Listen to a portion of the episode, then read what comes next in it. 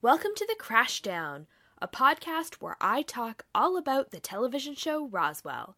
My name is CJ, and today we're talking all about episode 5 Missing. Again, they're really nailing it with these spot on titles. The main plot of today's episode is all about Liz's journal. It goes missing, and so we get a little mini detective episode. I love when there's a theme to these episodes. It really drives the plot and it gives us a fun framework in which to explore these characters. I think in the first season, this show is really trying to find its footing, and so it delves into these little play scenarios. It's so much fun. We also get one of my favorite storylines starring one of my favorite characters, Michael. He's obsessed with the key and the vision he had, and guess what? He's going to art class to try and work it out. Oh my goodness, you guys. Love it. There's also a little bit of a Topolsky reveal, so for all of you out there who have been suspicious of her, guess what? We're going to figure out what her deal really is. Now, today's episode starts with a voiceover again. Liz is walking down the main street at night, and it's like two feet away from the crashdown, but she's worried. In her head, this monologue is racing about somehow the streets you've walked your entire life don't feel safe anymore.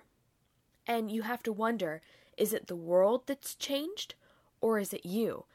I think this is a topic that every girl can relate to. I think every one of us, and maybe every person, but more so with young girls, every one of us has been on a walk at night, or you're going back to your car from someone's apartment or a concert, and all of a sudden things shift. It seems like people are looking at you, you're hearing weird noises. All of a sudden, maybe the streets turn empty, and then it gets really eerie because if you yelled for help, maybe there wouldn't be anyone around. And so Liz is going through this now that she knows the truth about aliens and her paranoia is really ramping up. She feels like she needs to watch her back. And just when she's trying to talk herself down, saying she's getting in her own head, she's just feeding into this fear, she gets home and finds that her diary is missing. Although she doesn't call it a diary, she calls it a journal because that's what scientists call it. And we notice again in this episode semantics are really important to Liz. The precise meaning of the words that she's choosing matter to her. She has picked those for a reason. So she doesn't really call it her diary, it's her journal. Because it's scientific. She's chronicling her life and everything that's been happening to her. And when she says everything, she means everything. As soon as she finds out that this journal is missing, she rushes over to Maria's house, knocks on her door, and tells her, I put it all down. Getting shot, Max healing her, what he is, what all of the aliens are. And of course, Maria doesn't try and talk her down. She goes into full investigation mode, and I love this. Detective DeLuca. We get this in future episodes too. Maria is the type of person although she can be nervous, that believes she can do almost anything. And I guess because maybe she's watched a lot of crime shows, she knows exactly what to look for. She's going to try and reconstruct the crime. She is going to look for opportunity and she's going to try and assess people's motives. So, throughout this episode, there are a lot of really, really good red herrings about who actually committed this crime. And for any of you who are watching this for the first time, I would love to know who you really thought did it before the big reveal at the end, which I'm going to save. Who do you think committed this crime? Should we go through some of the suspects? First, you have Alex. Just a few nights prior, they had been studying together in Liz's room. And when Maria is trying to break down what happened, when the last time she saw it was, she realized that Liz did leave Alex alone for a few minutes, and because he's been acting so suspicious lately, or rather they've been acting so suspicious that it's starting to make Alex question their friendship, that gives him a great motive. Motive combined with opportunity. He feels left out, he wants to know what's going on, and he was alone. Liz doesn't want to admit there's a problem, though. She, again, semantics, tries to convince herself that the journal is simply misplaced. I'm using air quotes, misplaced. But when she searches everywhere and still can't find it, she realizes that she has to tell Max.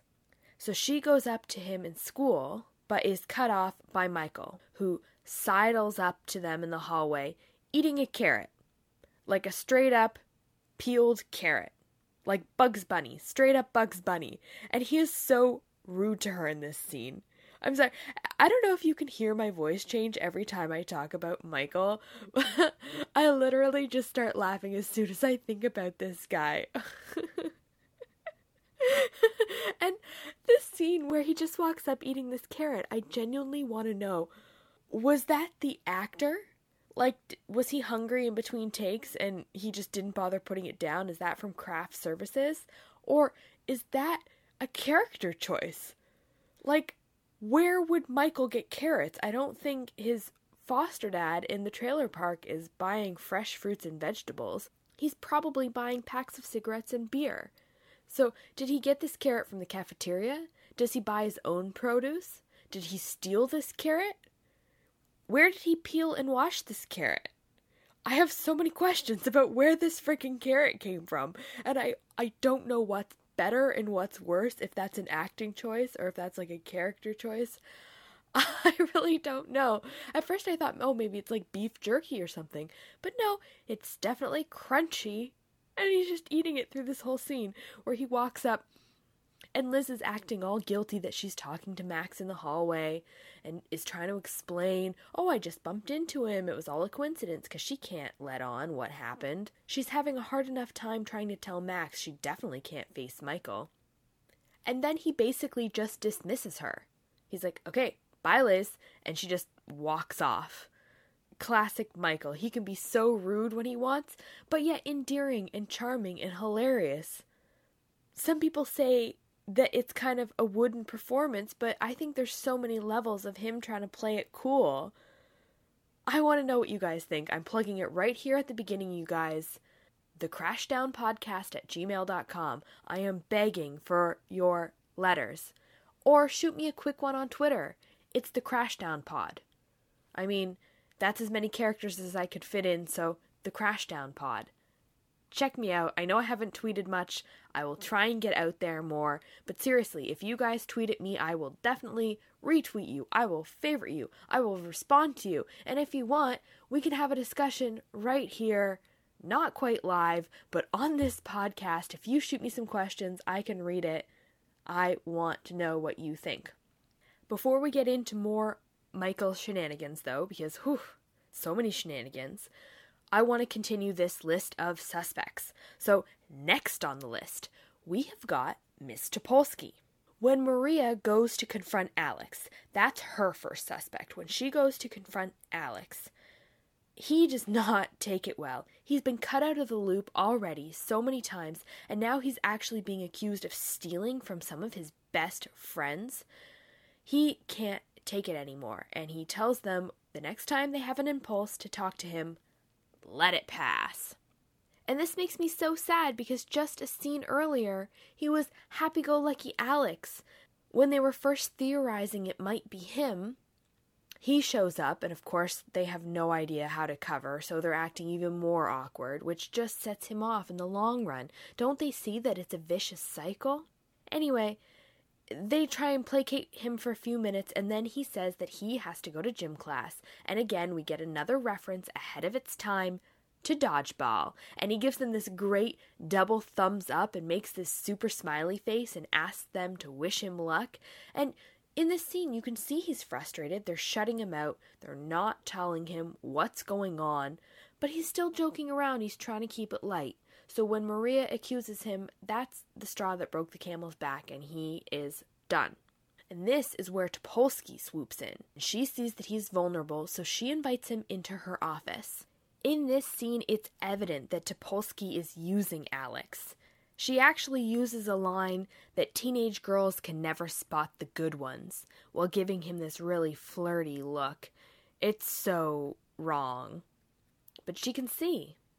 He's got a little crush, so she's going to use whatever it takes. This scene is where it all really starts to shift with her character. She's sitting there letting him pour his heart out, talking about friendships and people changing and how frustrating that is. But then he lets it slip that people he thought he could trust have turned on him and that he can't believe his best friends would actually believe that he would steal their journal. And as soon as he says that that Liz's diary is missing, Topolsky's eyes light up and there's a shift in the music. And instantly it's more on edge, the tension starts building. And as soon as he leaves her office, she picks up the phone. She dials a number, and someone on the other end of the line says, Control. She says a code word and then promptly asks for backup. What the heck is that all about? You think the school board's got emergency guidance counselors they're just sending out to the scene whenever some mopey kid gets falsely accused of a crime? I don't think so. So, hmm. Well, now it seems like shady Miss Topolsky has motive. Next on the list, you've got Liz's mother. When Liz is having a meltdown, searching her house for this journal, her mom comes home and tells her, Oh, Alex tried to call you, but I guess you're not in a hurry to see him. And Liz immediately latches onto that. How would you know that? How would you know that I wouldn't want to talk to him? That's the kind of thing that I've only ever written down. So, hmm, maybe she was doing laundry. Maybe Snoopy Mom wanted to see what's going on. You saw last episode that she was a little bit jealous of the relationship that Liz had with her grandmother. So I wouldn't put it past her. In a lot of other shows, in a lot of real life situations, I think if a parent had the opportunity to snoop, they would take it. Finally, I think the last real credible suspect that we have on our list is Kyle. Poor old Kyle Valenti. Him and Liz are over now, and it's like something has switched inside him. He's not happy go lucky, sweet puppy dog Kyle anymore. He's heartbroken, mean, vindictive Kyle. He's got his posse together and he is coming for them. Anyone who stands in his way. Max and his friends, because he's convinced he had something to do with this breakup. And Liz, one moment it seems like he might like her, but I think there's so much hurt and heartache there that he's gone cold and actually kind of aggressive with her. And that is great motivation. He thinks something's up with Max already. He's jealous. He wants to know what's going on with Liz. That makes him a really great suspect. So that's the basis of our little murder mystery. Those are our suspects. And throughout the episode, we keep getting clues about each one of them. So we keep switching back and forth. Maybe it's him, maybe it's him, maybe it's him. And I love that. It's a simple plot, yet it's really believable. And there's like twice as many suspects as on a normal crime show. Normally there's two or three, and it's pretty obvious halfway through the episode you know who did it. In this one, it's not until like maybe the last 10 minutes that it really becomes clear what's going on here. Now, after running all the scenarios through her head, searching everywhere she possibly could, Liz comes to the conclusion that she has to come clean with Max. She goes over to the UFO center where he's working in a very tacky yellow mustard vest. It's like, you know, the Walmart vest, they always just wear blue vests. Like instead of a shirt or a logo or just colors, it's just wear this vest and they'll know you work here. It's one of those, but like a puke mustard yellow color. Oh, God. We were talking about uniforms the other day. This is way uglier than Liz's outfit. Like, Liz's is way over the top, but it's adorable. This one, no one would be flattered by this color. So Liz finally works up the nerve to go and talk to him. Max is there in the back rooms with Milton, great boss Milton, and they're in that secret archive file room where Milton keeps all his most prized findings, facts, research, books, all that sort of thing. And he finds Max searching the aisles, and decides to give him a little bit of a critique about what he's looking for, and then gives him a few suggestions. One of the books being Atherton's Among Us. As soon as Liz shows up, though, Milton does not keep Max. He knows that if a beautiful young lady comes a callin', you do not keep her waiting. So Liz asks to speak to him in private, but again doesn't know how to start the conversation off, so she just kind of asks him, What's up? He says, Not much. And then asks her what's up, and she says, Not much. And he's like, You know, this is the kind of conversation we could have had out front. So the time has come, and she finally has to tell him the truth, but she begs to give her one day, and she promises that she will figure things out. She talks to Alex, but that's a no go. She talks to Kyle. She confronts him on the basketball courts. Well, they have a few confrontations, actually. She tries to hint at it a few times. But the thing is, now that they're broken up, Kyle doesn't have to try anymore. He doesn't have to placate her anymore, and he's not going to. And he's going to be rather antagonistic to her now. She used to be immune from that, but he's coming for them now. So when she's confronting him, he's throwing it right back in her face. And again, classic Kyle. He doesn't know exactly what they're talking about, but he is going to banter and quip with the best of them.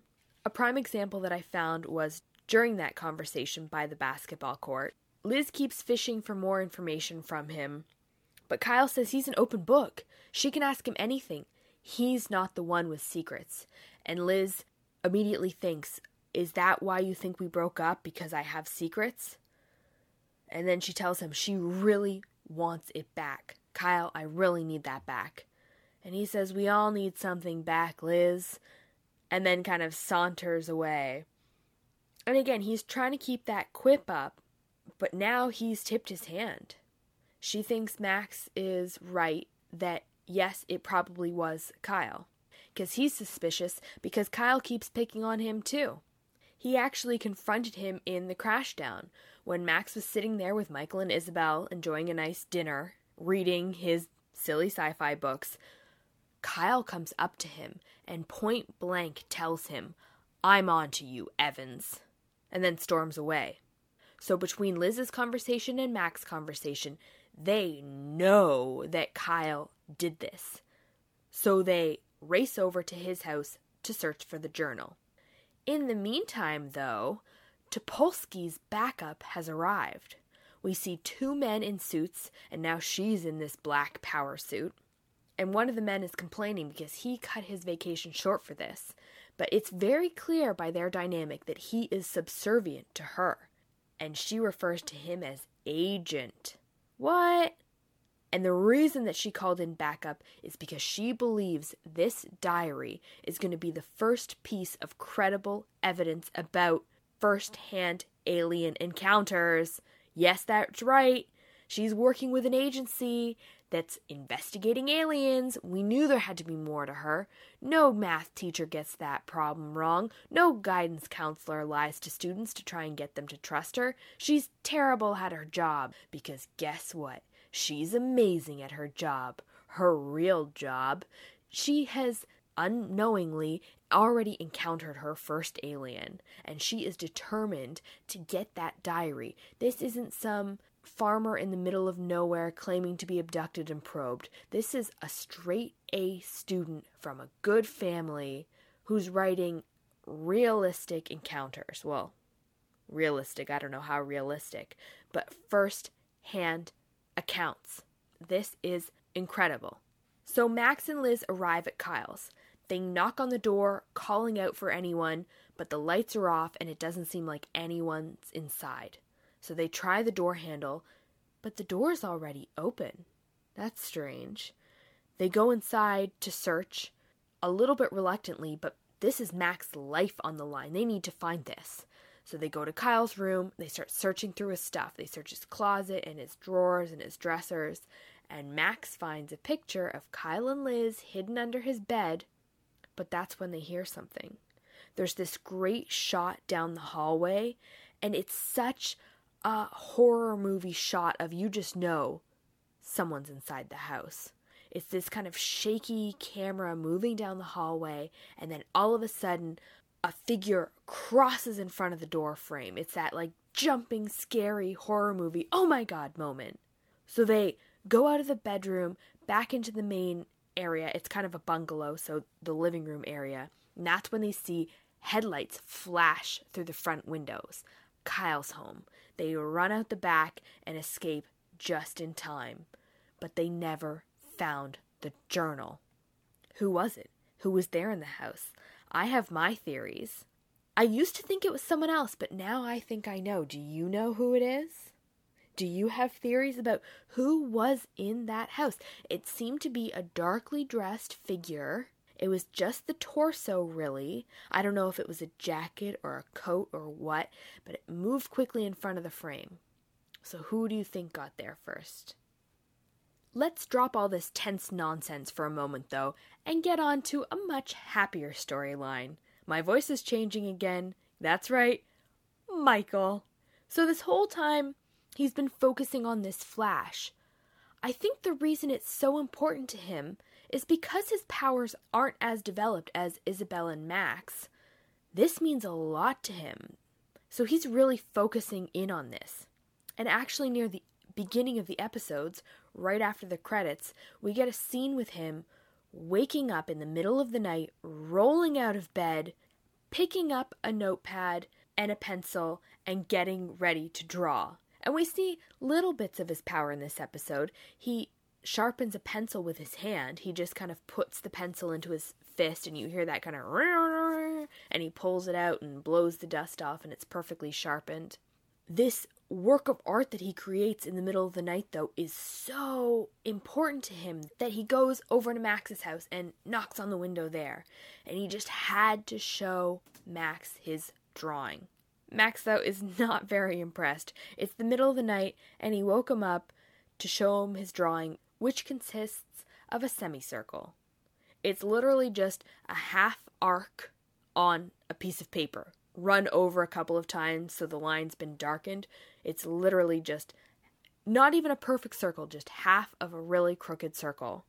He has a great nonchalant intro too, though, because when he pounds on the window to wake him up, the first thing that he says to Max is, Hey man, what's going on? And of course, Max's answer was, I was sleeping.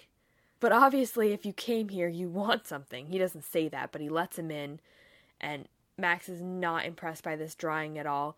He thanks him for feeling the need to share his dreams of semicircles. All he wants to do is go back to bed.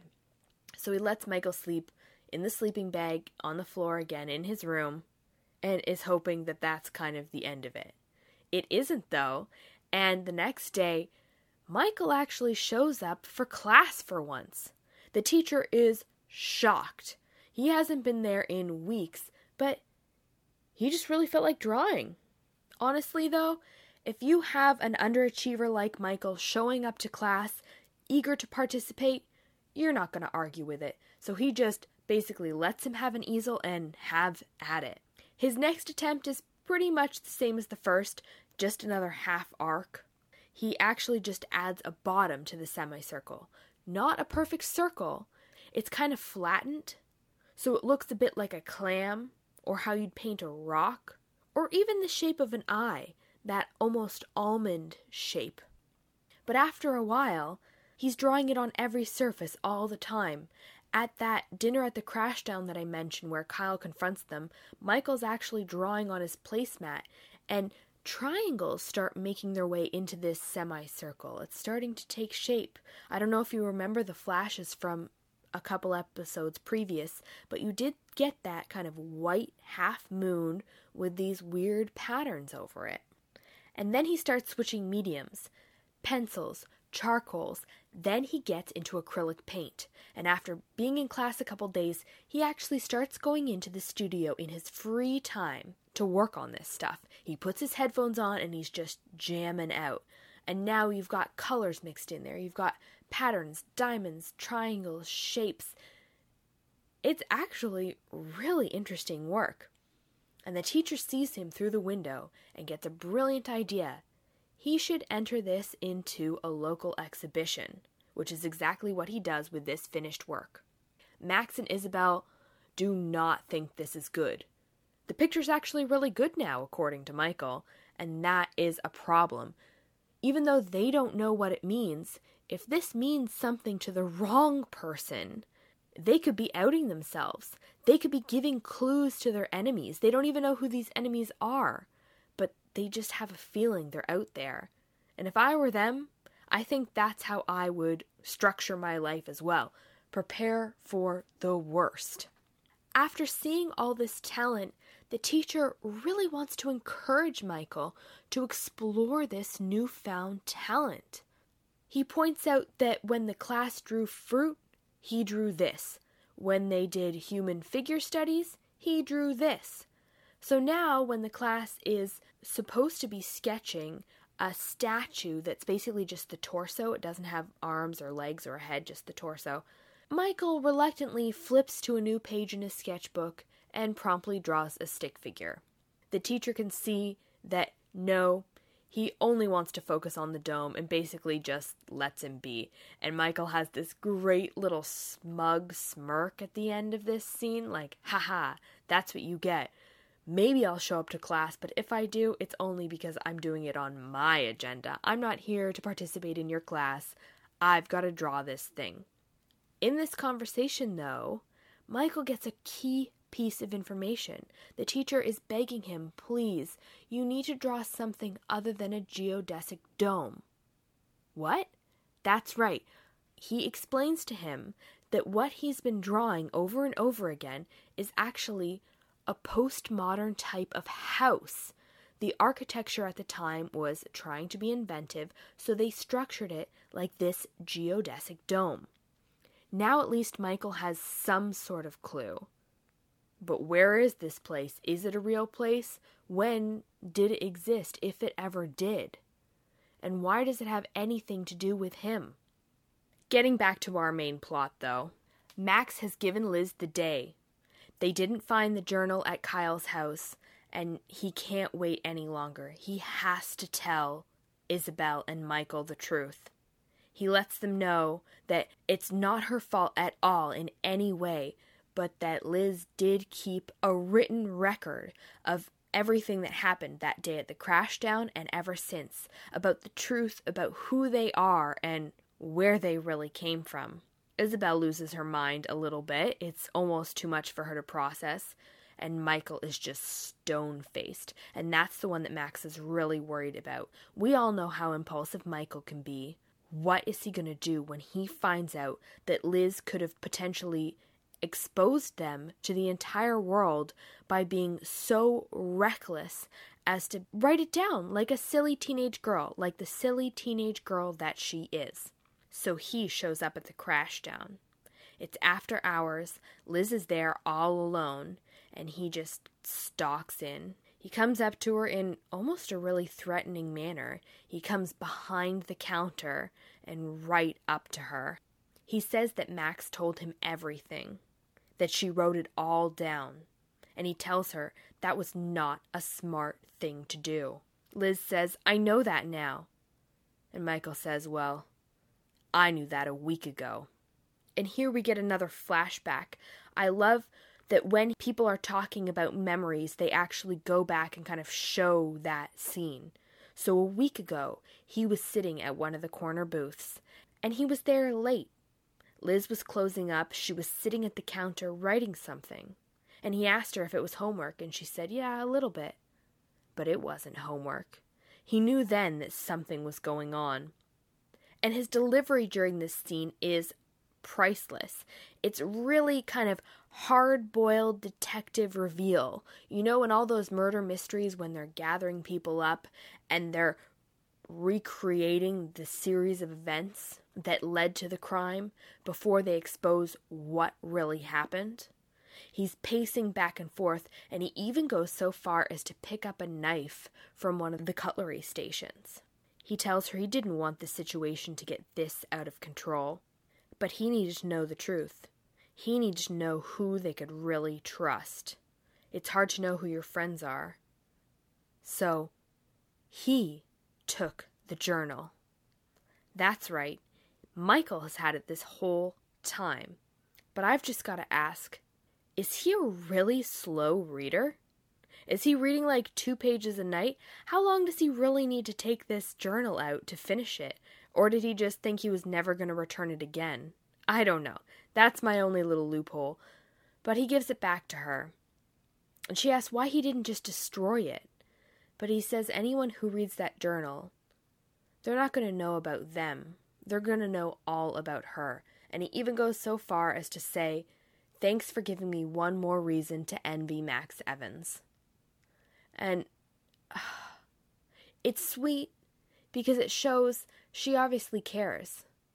And he knows that Max cares about her. So he can see just how lucky these two are. But it also throws into contrast just how unlucky he is. He doesn't have family, he doesn't have siblings, he doesn't have romantic interests. All he had were these two other aliens, and now he's losing them. Not just to these other friends and people, but through potential carelessness, like Liz has demonstrated. He might lose them and lose himself to government testing. And now that we know that Topolsky's involved and how close she is, that's a real threat now. And from this point, the season really takes off. We've got this conflict. We know who all our players are now. We know what the stakes are now. And we just have to hope that our main characters are going to make smart choices. At least the fact that Michael is now trusting Liz, that he knows that they have at least one friend in town. It gives them a lifeline, it gives them a tether, it gives them hope and backup and support.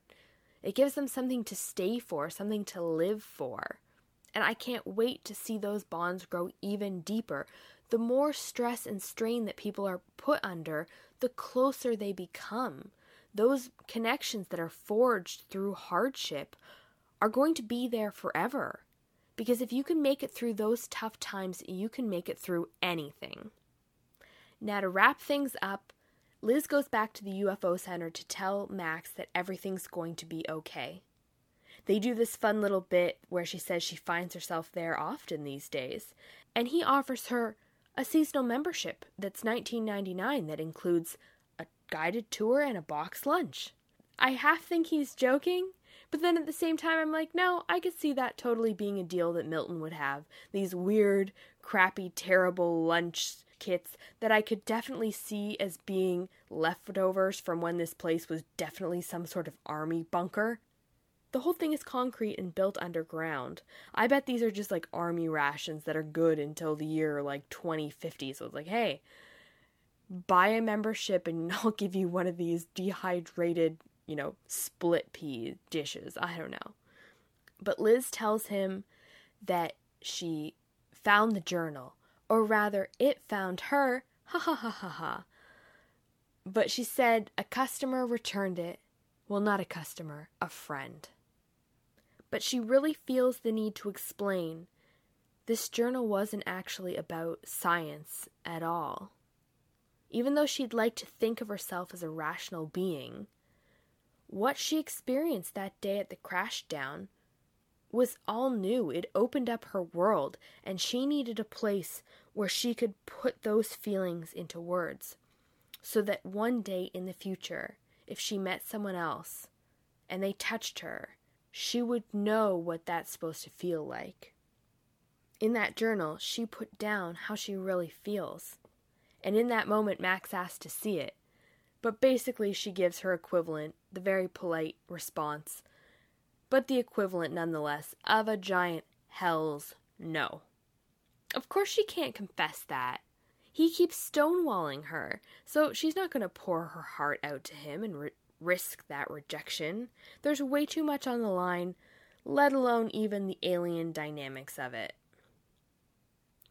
Max then gets to turn around and deliver the same news to Isabel and Michael.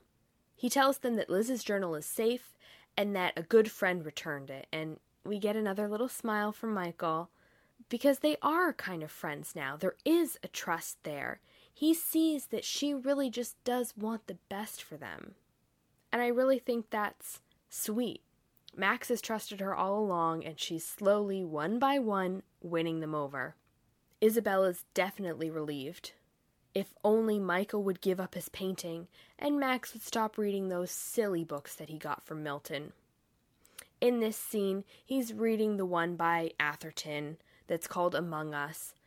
But Isabel just picks up the book and basically speed reads the way through it. She just flips the pages really fast and absorbs the information. So, again, with these powers, why would you read slowly if you could read quick? Or does not everyone have that power? These things don't line up. It's very hit and miss what they choose to do. Unless he actually gains pleasure from reading slowly, I would just speed through everything. She thinks the whole thing is really tacky and lame, but when she gets to the back cover, she sees a photograph of the author, and in the background, there's that geodesic dome. She calls Max and Michael back to the table and freaks out. And again, next episode, we're gonna get into it. Oh my goodness. But this is their first real, tangible clue. A key and a vision is not really much to go on. But having a photograph of an actual place associated with an actual person, now we're really making some headway here. Oh, I cannot wait for next time. But the whole episode wraps up again with a diary entry, October 28th. Liz is back and talking about how she used to pray for bigger things to happen in her life so that she could feel bigger.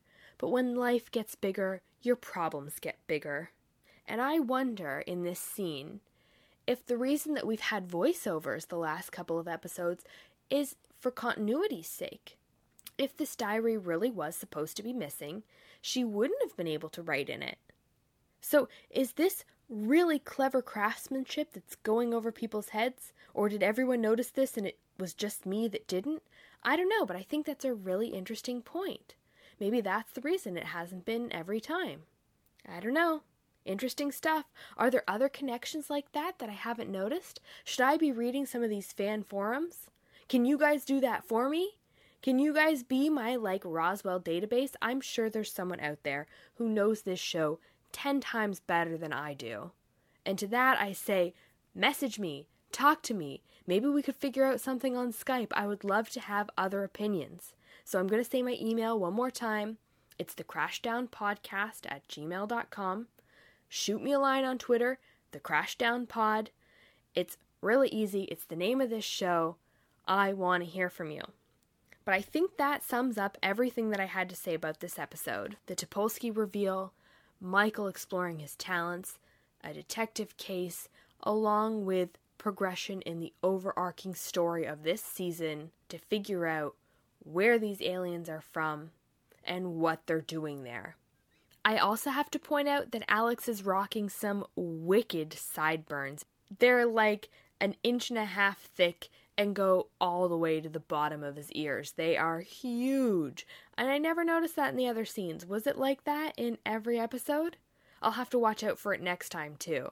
I'm not wanting to focus too much on the fashion because we know it was dated 1999 2000. Of course, everything's going to look hideously unflattering. But these sideburns, man.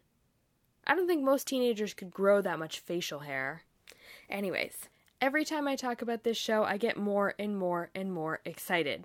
So I am going to have to pace myself, slow down, pull back. I really want to watch the next episode, but I'm going to wait a week so that I can hear from you guys. So until then, my name is CJ, and thank you so much for listening. I will talk to you again next Monday.